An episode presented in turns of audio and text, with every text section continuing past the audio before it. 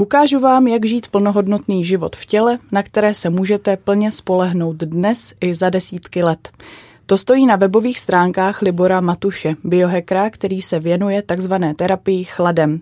O čem je otužování, kde se vzal pojem biohacking a pro koho je a pro koho už ne? I na to se zeptáme Libora Matuše, který přijal naše pozvání. Eh, do pořadu na stole je téma v Radiu pro glas. Hezký den. Krásný den, děkuji za pozvání. A vítám tu taky Jardu Vojtěcha, eh, dnes v roli otužilce nebo člověka, který se rád otužuje. Tak vám hezký den. Eh, hezký den, dobrý den a děkuji za přizvání tady s, na rozhovor s Liborem Matušem. Moc mě těší, děkuji. My se budeme bavit dnes o otužování, o terapii chladem, o tom, jak to přispívá zdraví, um, možná jaké jsou bariéry, ale začneme u toho, co to vlastně je. Terapie chladem. Co to je otužování? Je to to samé nebo je to něco jiného? Co to je? No z mého pohledu chladová terapie a otužování má jeden základní rozdíl a to je právě ta systematičnost, která je za chladovou terapií a to klasické otužování bohužel nemá. A to je to, že když se chceme s chladem seznamovat, tak v první řadě bychom na to měli jít pomalu, protože takové ty klasické pokusy, jako ponořit se celým tělem hnedka do ledové vody, nejsou úplně funkční cesta, hlavně pro začínající. O tom se určitě ještě budeme bavit, o tom, jak to vlastně probíhá, co je na tom náročné a tak. Ale kdybyste měli třeba jednou větou říct, co je to otužování? No, otužování jako takové, a teďka to je výzva v jedné větě, ale... Klidně ve dvou. je vystavování se chladu, který konkrétně v českých zemích má poměrně rozsáhlou tradici, protože i ty naše tělovýchovné jednoty jako Orel a Sokol tak měli otužilce. A 26.12. se tradičně plave takzvaný memoriál Alfreda Nikodéma, o kterém můj kamarád nedávno dokonce napsal celou knihu, protože je takový otec českého otužilectví, který dělal takové ty kousky, nad kterými stál rozum stát, jakože on to dělal dokonce i v oblečení, což už samozřejmě dneska nedělá, ale i v hasičských uniformách třeba pánové plavali tehdy, i jako show, on měl v některých, eh, jsou dobové fotky, že plaval třeba i s puškou na, na zádech, tak to už se dneska samozřejmě nedělá. Měli boty? Ale uh, na těch fotkách to vypadá, že ano, že to byla plná polní. Musí být náročný. Hm. Je, není to jednoduché, takže to už samozřejmě se dneska nepraktikuje, ale otužování jako takové, nebo zimní plavání konkrétně, tak u nás v Česku má opravdu dlouhou historii historii a tam to bývá o tom, že prostě skáčeme do ledové vody, což si myslím, že právě pro začátečníky není vhodné a vlastně to ani není přitažlivé většinou pro, ně, pro začínající. Jardo, máte vy nějakou větu nebo pár vět, tak co byste řekl, kdyby se vás někdo zeptal, co je to otužování? Eh, nevím, jak s tím pojmem si úplně teda poradit, protože Libor v tom má takhle zcela jasno, co by nevím, jestli říct profesionál. Eh, takže já eh, bych spíš eh, řekl ten svůj příběh, nebo takový začátek jako toho svého příběhu, kdy to pro mě přišlo skutečně přirozeně a vlastně začal jsem velmi pomalu a to především právě tou, dneska teda nebo Libor to tak používá, tou terapií chladu tím vzduchem. To znamená, já mám teda vlastně po letech jsem zjistil, i proč je mi jako příjemný se teda otužovat nebo vystavovat chladu. Já mám vyšší krevní tlak, tím pádem je mi skutečně jako často teplo a proto i snáším třeba ty venkovní teploty jako lepší. No a začalo to tak přirozeně, že třeba u procházek jsem skutečně se začal trošku jako slíkat a podobně a podobně. Ty kroky byly postupný. Po nějakým zdravotním záseku, jestli to tak lze říct, a po něm mi došlo, že bych se, protože jsem dříve aktivně a výkonnostně sportoval, a to máme tady s Livorem taky společnou eh, historii, eh, oba dva jsme bývalí judisti, eh, No a já jsem potom měl jako léta z nějakých zdravotních věcí právě odskok a tady otužování mi přineslo jednak, eh, nebo vystavování se chladu, mi přineslo jednak eh, klid na mysli, eh, a zároveň, zároveň je to vlastně jeden z nejjednodušších způsobů a nejlacinějších, jak vlastně svoje tělo připravovat na, eh, prostě na podmínky eh, a, a udržovat ho ve zdraví a předcházet třeba nemocem a zbytečně se jako nenachladit a podobně a podobně. Takže je to velmi dobrá a laciná prevence, kterou si člověk jenom musí srovnat v hlavě pro mě. Jaká byla ta vaše cesta, Libore? Jak jste se k tomu poprvé dostal? Jak vás to vůbec napadlo? Ano, kdo, kdo měl takový šílený nápad? No. Eh, jak jste vlastně Jaroslave zmínil to judo, tak já jsem se, já jsem s judem začal asi v 11 letech nebo ve 12 a otužoval jsem se takovými nepříliš studenými, vlažnými sprchami a vlastně jsem se nikdy moc daleko nedostal, nikdy se mi v tom věku nepodařilo ten kohoutek otočit na tu jako studenější vodu. A začal jsem takovým restartem až o dost později v roce 2016, kdy mi bylo 26. A po jednom rozchodu vlastně s dlouholetou přítelkyní, tak jsem se ocitl v takové dost nelibé situaci, co týká mého duševního zdraví a de facto i podnikání, protože to bylo na mě cítit a já jsem tehdy, hmm. poznáte, že někdo na, jako není v pohodě prostě psychicky. A já jsem tehdy fungoval jako lektor cizích jazyků, primárně čínštiny, kterou jsem vystudoval tady v Brně a angličtiny. A ty klienti vlastně se se mnou taky nechtěli výdat, protože jim to nedělalo dobře, samozřejmě ta energie té špatné nálady. A osobně mě se vytratily úplně vlastně jako barvy ze života. A hledal jsem řešení, co s tím, protože to byla situace, kterou jsem neměl jsem moc jako chuť vlastně cokoliv jako vytvářet, což samozřejmě pro podnikání kreativní lidi, kreativní profese, já si myslím, že můžu říct, že jsem jako hodně kreativní člověk, tak je dost jako nekomfortní životní situace a nelibá. A řešení jsem hledal právě v chladu a v tehdy ještě to sousloví chladová terapie se nepoužívalo, protože já jsem s ním začal vlastně mm-hmm. názvem, mm-hmm. názvem té mé publikace, kterou držíte v ruce. Mm-hmm. A vlastně chladová terapie, ono samozřejmě nejde o terapii jako takovou, nejde o nějaký lékařský směr, jako je třeba psychoterapie a tak, a to tam v té knize píšu hnedka na začátku, aby jsme si jako určili jasně ty pojmy. Nicméně mě, na mě to mělo velmi hluboké efekty jako na psychiku i na tělo, který vlastně později v tom procesu jsem se dozvídal, že dneska už jsou vědecky velmi dobře proskoumané a ověřené, takže to nebyla žádná náhoda, ale vlastně chlad tím letím způsobem na lidi prostě působí, že výrazně zlepšuje náladu různými prostě neurochemickými reakcemi a zlepšuje i to, jakým způsobem funguje naše tělo a to mě absolutně zaujalo asi každému, kdo zkoušel studenou vodu někdy, tak není potřeba představovat ten pocit, který je bezkonkurenční. Vlastně špatně se hledá jakákoliv jiná látka, postup, cvičení, cokoliv, po čem by se se cítili za tak krátkou dobu tak skvěle, jako je chladová terapie. A to je něco, čím si mě určitě získala, s tím, s čím vším mi pomohla. Je pravda, že to vyplavení těch endorfinů právě po vynoření se z ledové vody nebo ze studené vody je teda neuvěřitelný a myslím, že mnohem rychlejší, eh, než je třeba u běhu a podobně, kdy se to taky dostavuje, ale prostě po velmi delší jako časové etapě.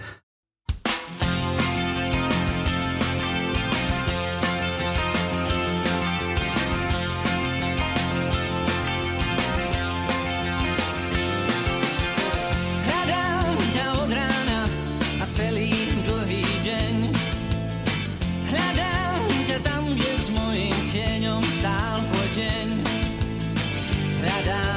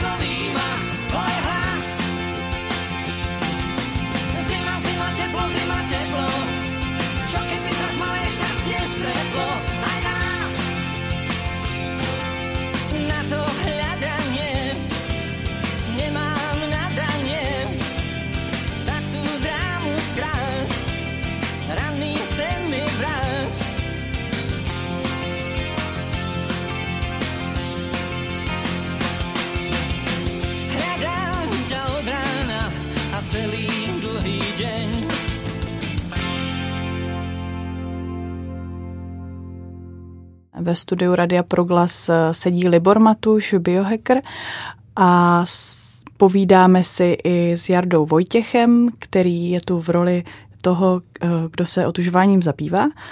Um, teď mě možná zajímá, já jsem tu vlastně v té roli, že s otužováním nemám velké zkušenosti, zkoušela jsem to, mám z toho strach a jsem takový ten typický příklad člověka, který moc neví, jak se do toho pustit a věřím, že to tak může mít i někdo jako z dalších posluchačů nebo z kohokoliv.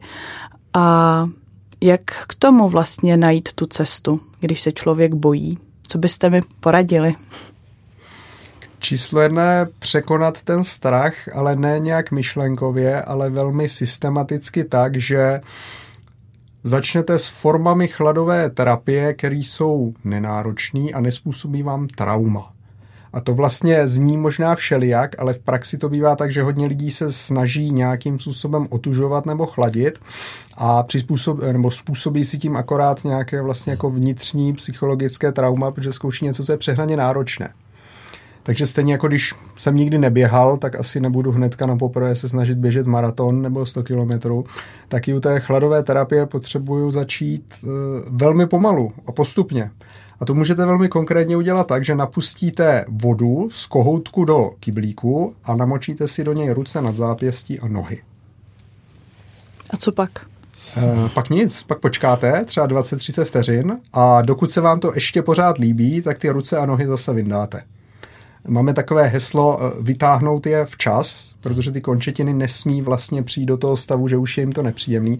A začátku ale ta voda vlastně by měla být spíš vlažná než studená. A díky tomu si zvyknete, je to příjemný pocit a to je velmi důležitý a postupně tu vodu můžete pomocí přidávání třeba kostek ledu, které jsem tady dostal v proglasu na, na recepci, což byla milá taková velmi vtipná pozornost. Takže berete ty kostky ledu a přidáváte je postupně po týdnech a měsících do té nádoby, v které tu vodu máte. A takhle se můžete vlastně postupně připravovat a to fakt může trvat, jak říkám, týdny nebo i měsíce, protože ve chvíli, kdy chcete s chladovou terapií se kamarádit dlouhodobě, ideálně až do konce života, tak eh, není kam spěchat. Vy ten pár týdnů nebo pár měsíců v těch desítkách let eh, jako je minimální procento. To znamená, že z začátku je extrémně důležitý a klíčový to nepřehnat, což dělá většina lidí, který začíná, bohužel. Já si myslím, že i v poslední době je právě ten trend chození se otužovat do řeky. Mám i spoustu známých a přátel, co tohle dělají. A nemyslím si, že prošli nějakou větší přípravou předtím. Tak eh, je tohle správný postup, jít přímo do té řeky? Co se může stát?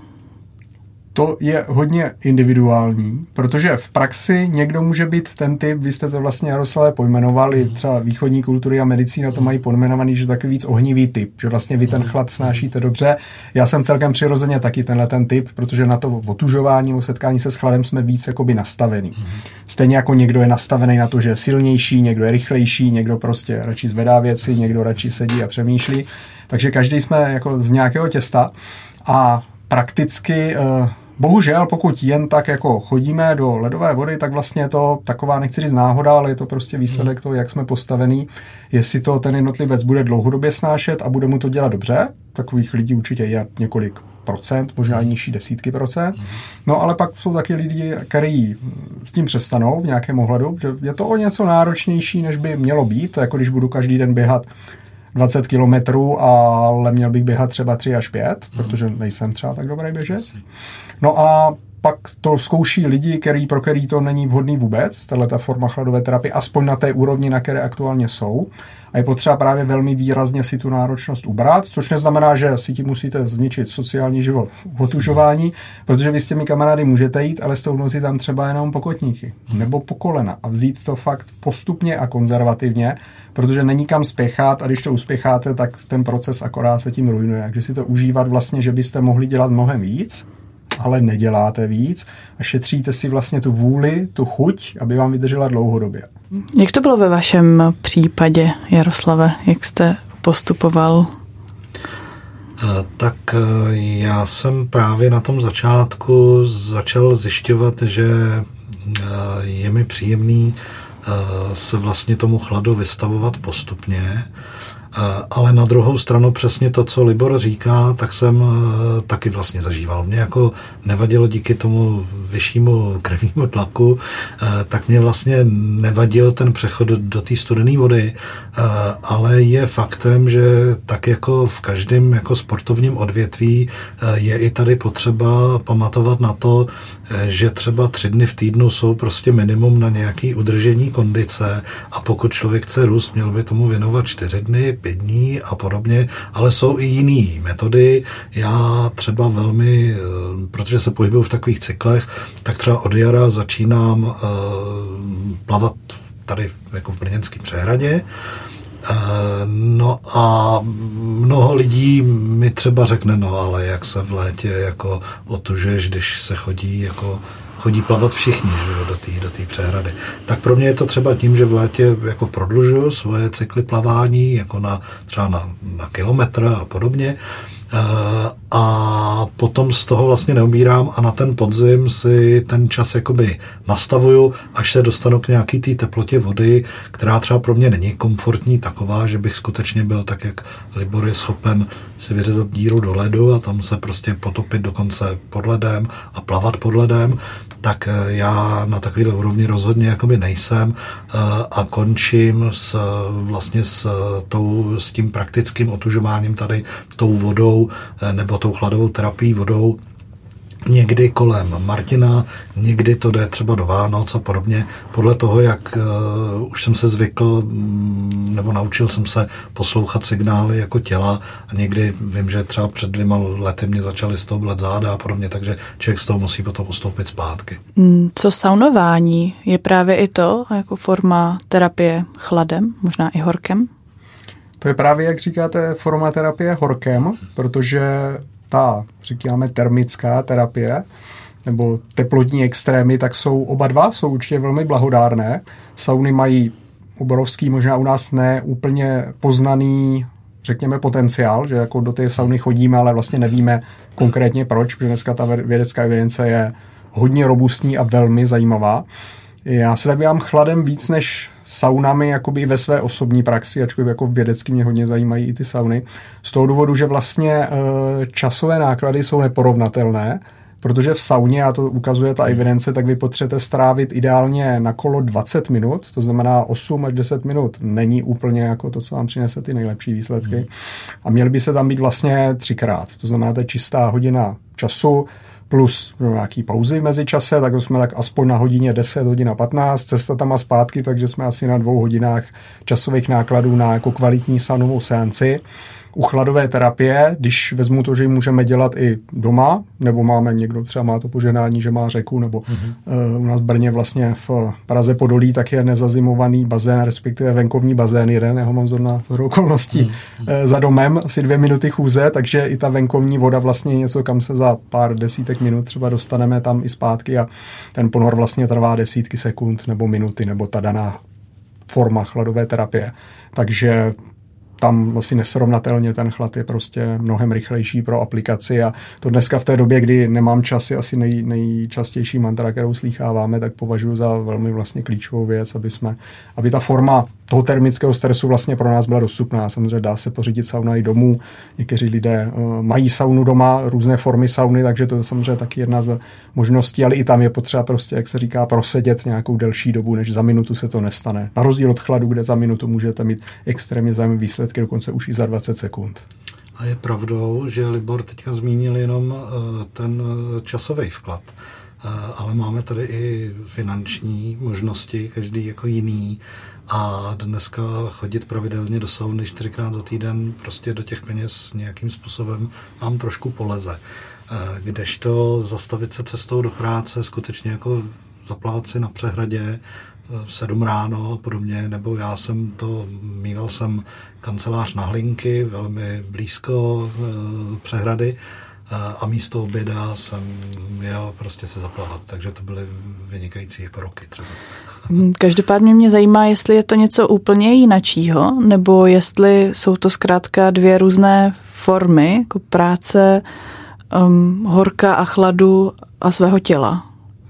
Oni v něčem jsou velmi podobné. Třeba oba dva pracují s takzvanou bílkovinou teplotního šoku, takzvaný heat shock protein, který je velmi důležitá vlastně proto, aby třeba některé uh, bílkoviny nebo molekuly v těle držely svoji, řekněme, 3D strukturu a nerozpadaly se, což je extrémně důležité pro dlouhověkost a dobrou kondici.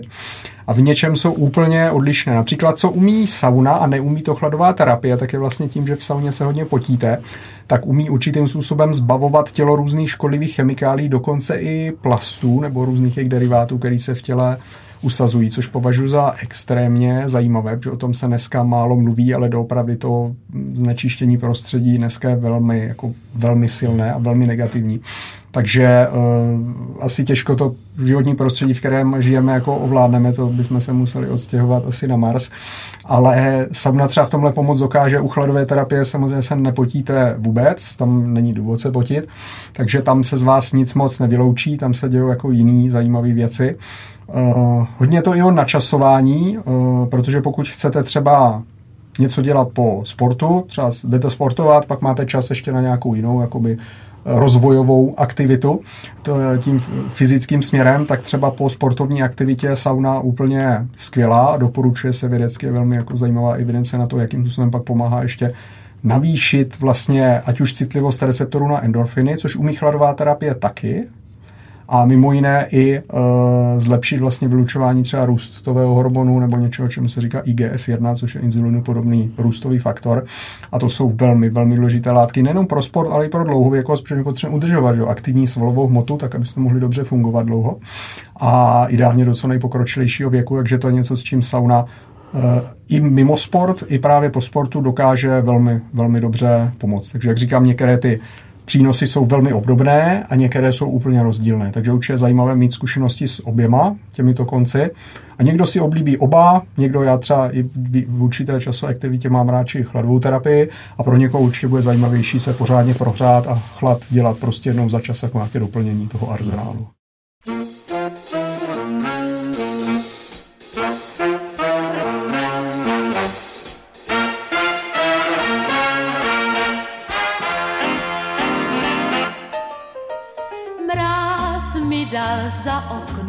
Květy bílé.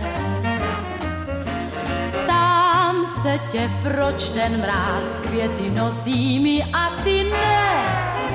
Mráz mě má totiž rád, on ví, co má udělat. Ten mráz mě má totiž asi rád. slunce odnesla květy bílé. Že mi zítra mráz jistě dá nové a ty ne. Mráz přijde zítra zas, on má pro mě vždycky čas, on má pro mě vždycky ráno čas. když nejspíš nemáš smysl pro tu něžnou nádheru. Zaměstnáváš moji mysl od rána až k večeru. A tak nemám krom těch květin proti tobě námítky. Přijď bez růží, bez kopretin, čekám tě i bez kytky. Mít ani nemusíš květy bílé Mráz je sám vyrábí a já chápu to, že ty ne. Vím, že bys přijít chtěl, tak přijď, aby nevěděl, tak přijď, aby mráz nic nevěděl.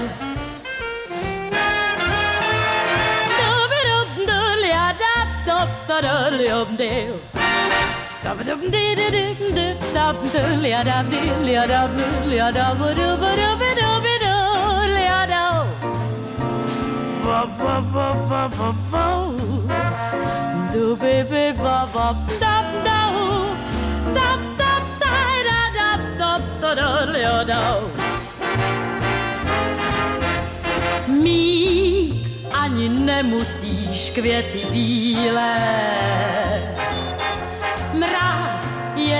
sám vyrábí a já chápu to, že ty ne. Vím, že bys přijít chtěl, tak přijď.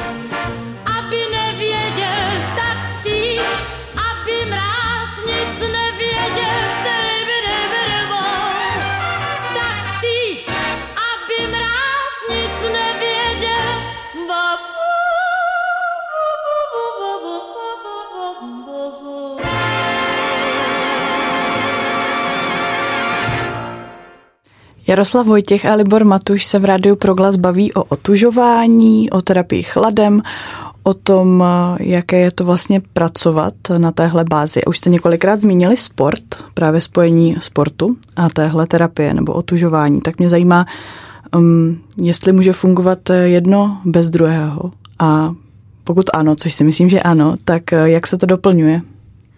Fungovat samozřejmě určitě mohou, stejně jako můžete řešit sport a nemusíte řešit stravu, nemůžete řešit stravu a nemusíte řešit sport a podobně.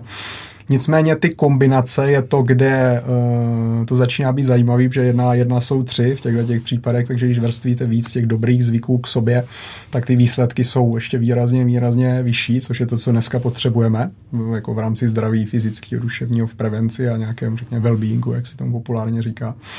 A Chladová terapie a sport se doplňují velmi, velmi dobře, protože dokážou vlastně se podpořit v zájmu. Já už jsem pomenoval některé třeba ty látky. Uh, vy se zmínil endorfiny, samozřejmě, hmm. který, co je zajímavý, tak chladová terapie, tak dokáže citlivovat ty receptory na endorfiny. Takže ono nejde jenom o to, že těch endorfinů je víc, nebo že jsou jakoby, se jich víc vylučuje, ale že jsou citlivější ty receptory, které nezbytně vlastně jsou potřeba k tomu, aby ten endorfin přijmuli a vlastně vyslali do toho těla tu zprávu, že co se má dít vlastně na základě toho Eh, neuromodulátorů, kterými jsou endorfiny. Takže to je jedna z věcí, která je třeba pro sport extrémně zajímavá, protože já pracuji s řadou, jak už to bylo zmíněno, velmi elitních atletů a chlad před sportem, tak vlastně dává hodně cený body nebo kapitál, který ten pak sportovec může velmi pěkně využít v průběhu toho výkonu, protože většina sportů jsou mimo jiné i vytrvalostního charakteru, znamená trvají nějakou delší dobu, ať už jsou to eh, bojové sporty, že jo, nebo klasický prostě eh, míčový nebo nemíčový týmový sporty, tak vlastně eh, v praxi ty endorfiny, třeba konkrétně, když si vezmeme tady tuto látku a podíváme se na ní blíž, tak umí snižovat práh bolesti nebo činí nás odolnější proti bolesti fyzické a mentální. To samozřejmě ve sportu pomáhá velmi, protože když se rozběhneme, tak možná po pár set metrech se už začnu cítit tak nějak všelijak, budu vlastně mít chuť mít mít chuť eh, přestat, ale nepřestává madu, o tom je ten sport a s tím chladová terapie a ty právě endorfiny a ty receptory na ně, které jsou citlivější, dokážou skvěle pomoct. A pak pomáhají spoustu takovým těm nechci říct menším věcím, že oni jsou dost zásadní, jako je třeba zdraví kardiovaskulárního systému, protože samozřejmě pružnost CF je alfa omega kardiovaskulárního zdraví, jak se o tom dneska hodně hovoří. I těch, co vedou do mozku, i těch, co vedou vlastně všude po těle a tím, že chladová terapie hlavně v těch periferiích působí tu, jak se tomu říká, vázokonstrikci, neboli cévy se zavírají nebo zužují, ten svůj průměr, eh, aby neutíkalo celkem přirozeně tolik tepla, tak vlastně tím se cvičí, že oni se pak zase roztáhnou, takže podobně jako sauna vám ty cévy roztáhne a pak se dostanou na nějaký průměr, tak tady z toho průměru se zase stáhnou a pak se otevřou, což je velmi cený vlastně kardioskulární cvičení, který je minimálně stejně intenzivní a v některých případech podle mě intenzivnější než třeba ještě vytrvalostní sportovní aktivita. Takže velmi pěkně určitě se doplňují na i té zdravotní, i té výkonnostní stránce. Doopravdy velmi hezky. Máte s tím vy nějaké zkušenosti právě s kombinací těchto dvou věcí?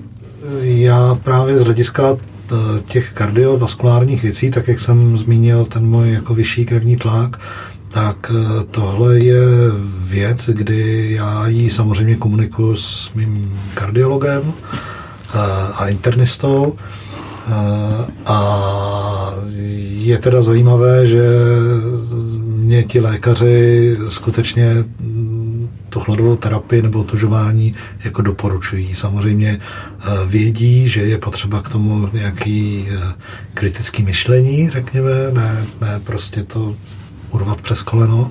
Při té chladové terapii je dobrý jako poslouchat to svoje tělo a prostě rozumět tomu, že některé věci se nedají zlomit a dělat to vlastně jako plynule. Třeba dobrý příklad je právě to plavání, jako plavání v jakékoliv vodě. Tak vlastně o tom se dokázat do toho uvolnit.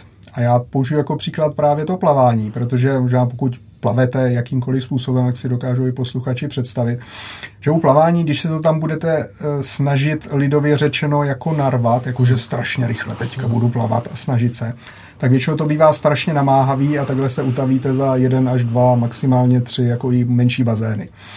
Ve chvíli, kdy ale se naučím uvolnit a vlastně jako proudit s tou vodou a pohybovat se třeba ne tak zběsile, ale hlavně plynulé, tak najednou po, můžu plavat 10, 20 bazénů a pořád mám tu energii, což bylo nemyslitelný v takovým tom jako začátečnickým stylu se snažím hmm. strašně rychle plavat. Takže e, při sportovní střelbě třeba to velmi podobný, že se říká, že kdo je pomalý, tak je plynulý a kdo je plynulý, tak je rychlý. Takže snažit se být rychlý není ta dobrá směrovka, dobrá směrovka naopak zpomalit.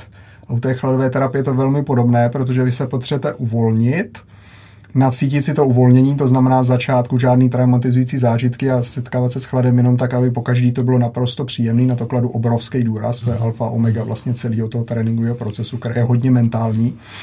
Ale ne kvůli tomu, že se máte přemáhat, ale kvůli tomu, že si máte ubírat a nedělat tolik, kolik byste mohli.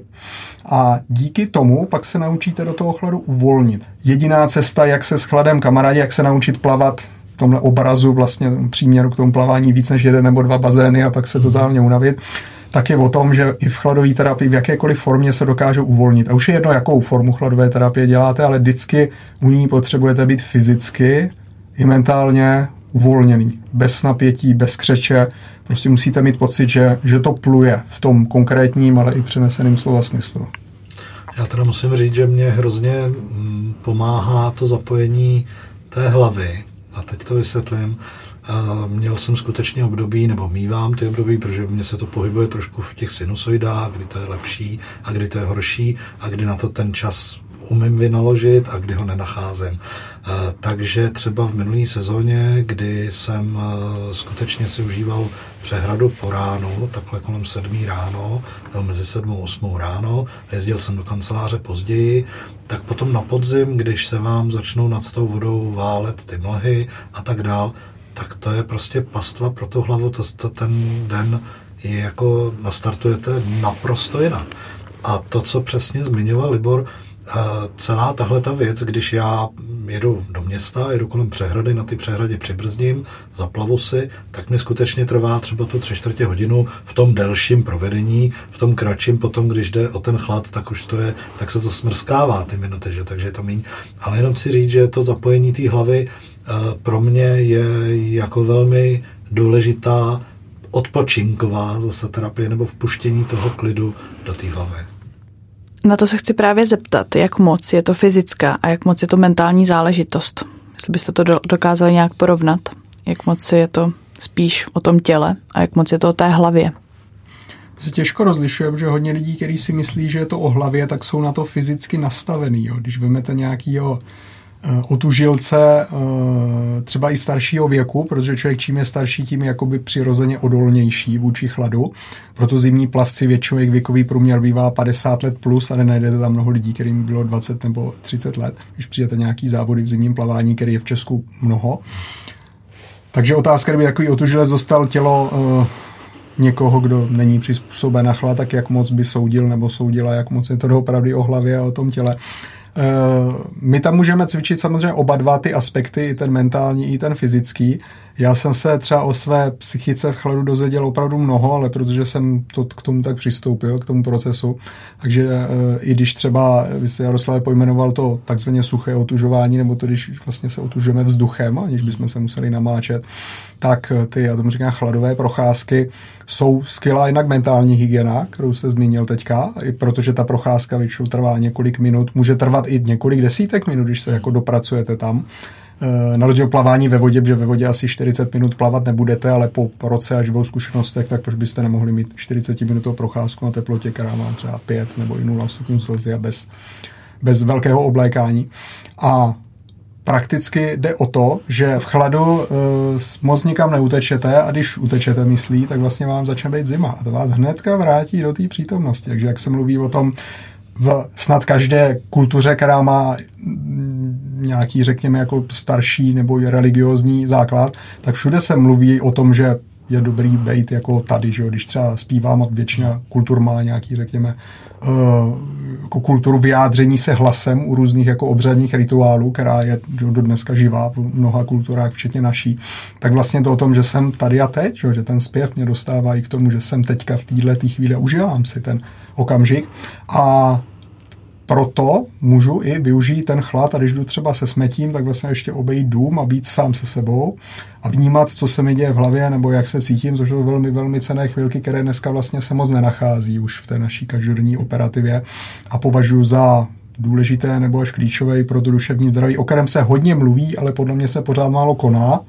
je taková chladová procházka neocenitelná pomoc bytí tady a teď a bytí sám se sebou, tak aby jsme si vlastně sami na sebe zvykali a, a neutíkali od sebe, což se bohužel taky často stává. Je pravdou, že eh, já, pokud třeba teďka máme ty dny takový bohatý na ten sníh, eh, pokud si jdu ráno eh, odklidit lopatou nebo koštětem prostě cestu k domu, cestu od auta, zamést si auto a podobně, tak si jenom popřemýšlím a místo toho, abych si vzal zimní bundu a kolichá rukavice, tak skutečně výjdu v pantoflích na boso, třeba v kraťasech, třeba v triku a těch pár minut, těch 15 minut prostě strávím takhle, ale nějak mě to neublíží. Přijdu domů, jsem trošku vystydlej, to ano, protože nikdo, kdo aplikuje tu chladovou terapii, tak netvrdí, nebo pokud tvrdí, tak asi teda lže, že by to bylo jako moc příjemný hnedka na tom začátku, když lezete do té vody nebo když prostě se vystavujete tomu chladu. Takže ten práh té bolesti musí se jako překonávat pořád a pořád.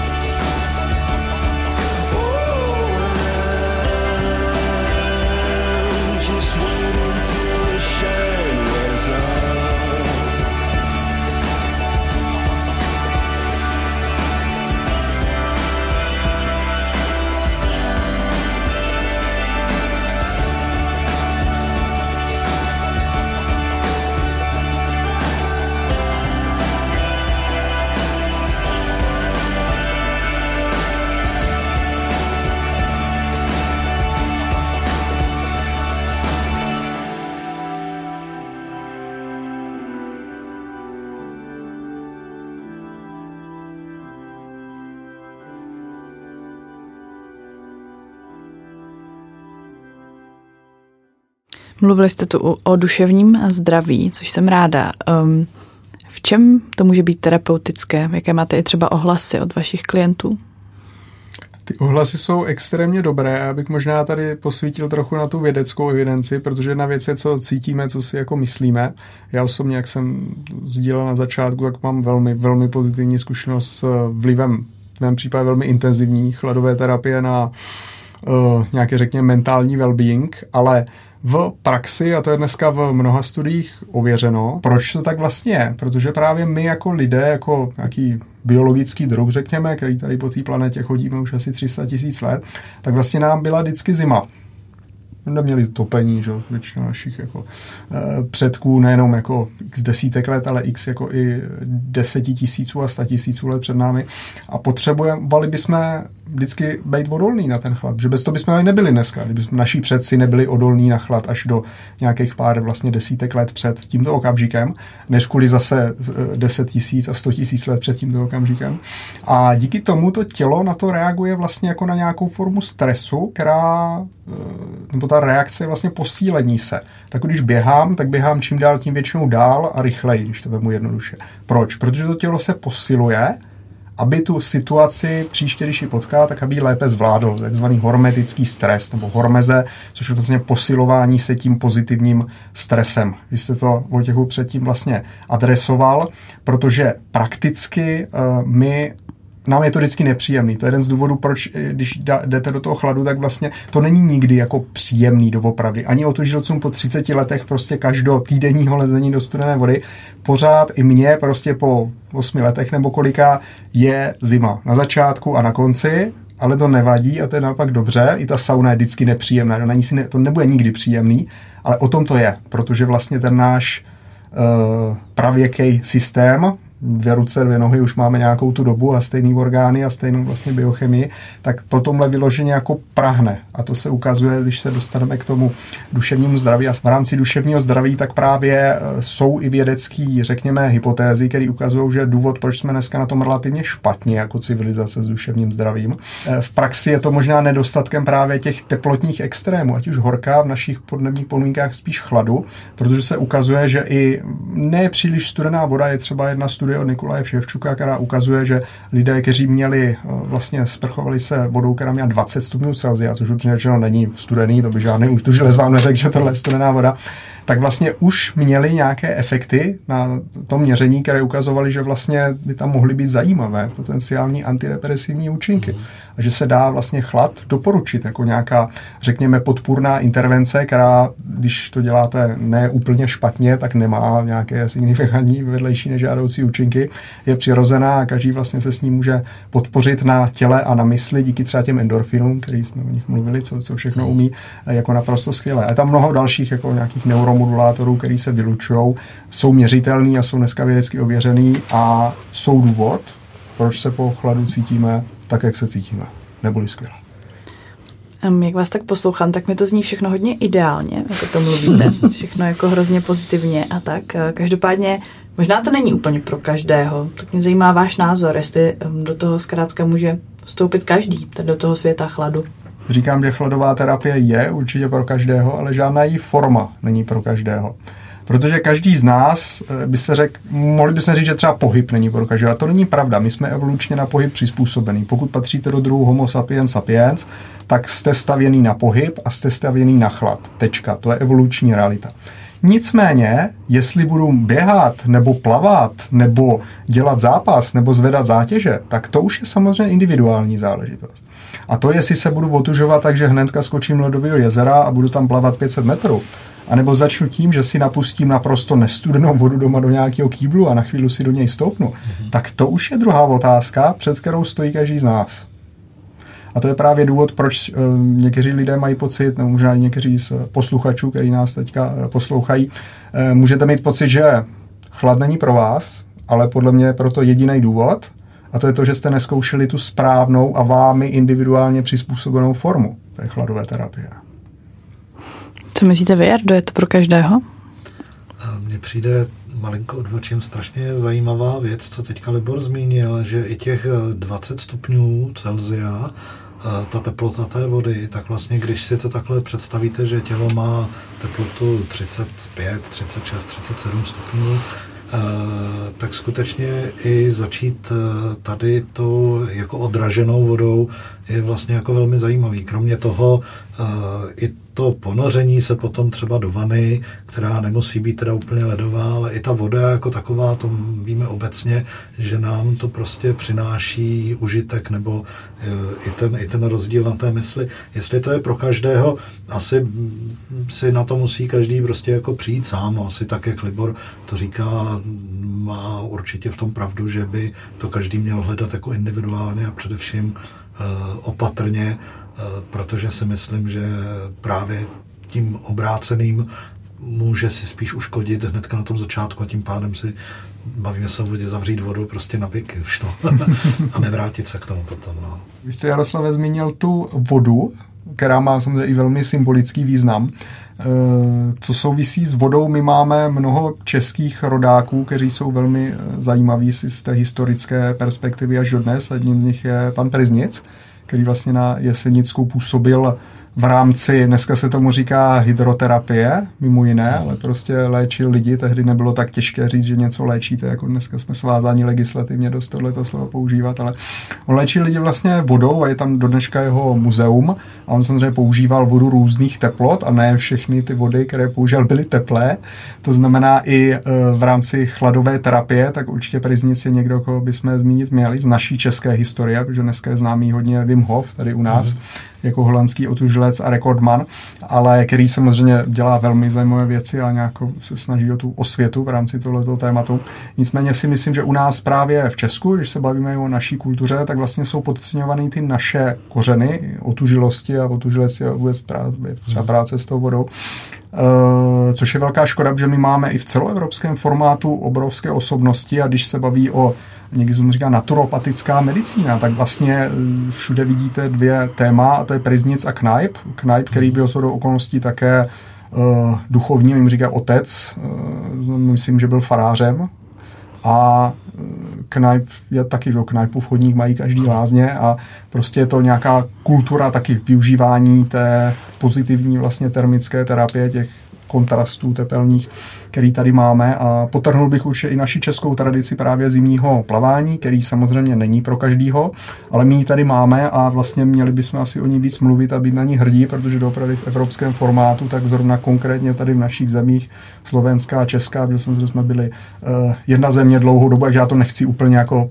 rozlišovat, pitvat jestli Alfred Nikodem vlastně, kde se narodil, to teďka nevím z hlavy, ale uh, v každém případě určitě máme i na co být hrdí nejenom s vodou studenou, ale i myslím si celkově, co se týká tady těch vlastně eh, po celé Evropě vlastně dneska známých, protože někteří naši rodáci jsou známější v zahraničí než u nás. Eh, takže jsme průkopníky určitě i tady historicky ve spoustě oblastech, které se týkají i vody, i chladové terapie. Ve studiu Radia Proglas si povídali Jaroslav Vojtěch a biohacker Libor Matuš. Technicky tenhle pořad zaštítil Tomáš Hlávka, kterému moc děkuji a slovem přispěla Anna Janošková. Děkuji moc krát a hezký poslech. Díky moc, krásný den přeju. Také se loučím a děkuji pěkně. Naschledanou.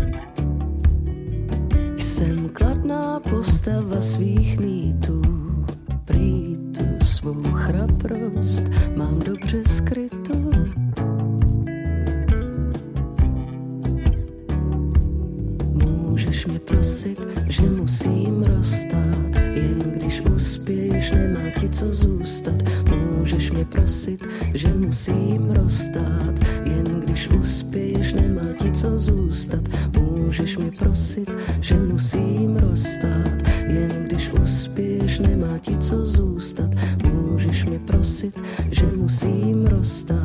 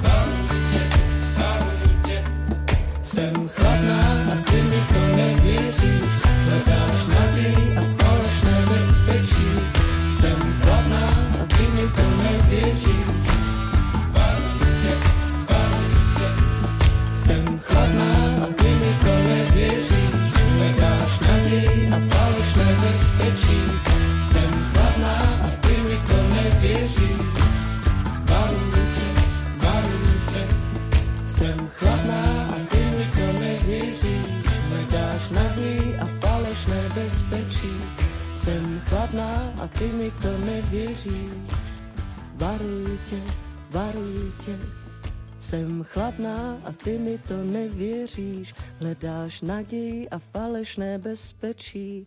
Jsem chladná a ty mi to nevěříš. Varuju tě, miluju tě,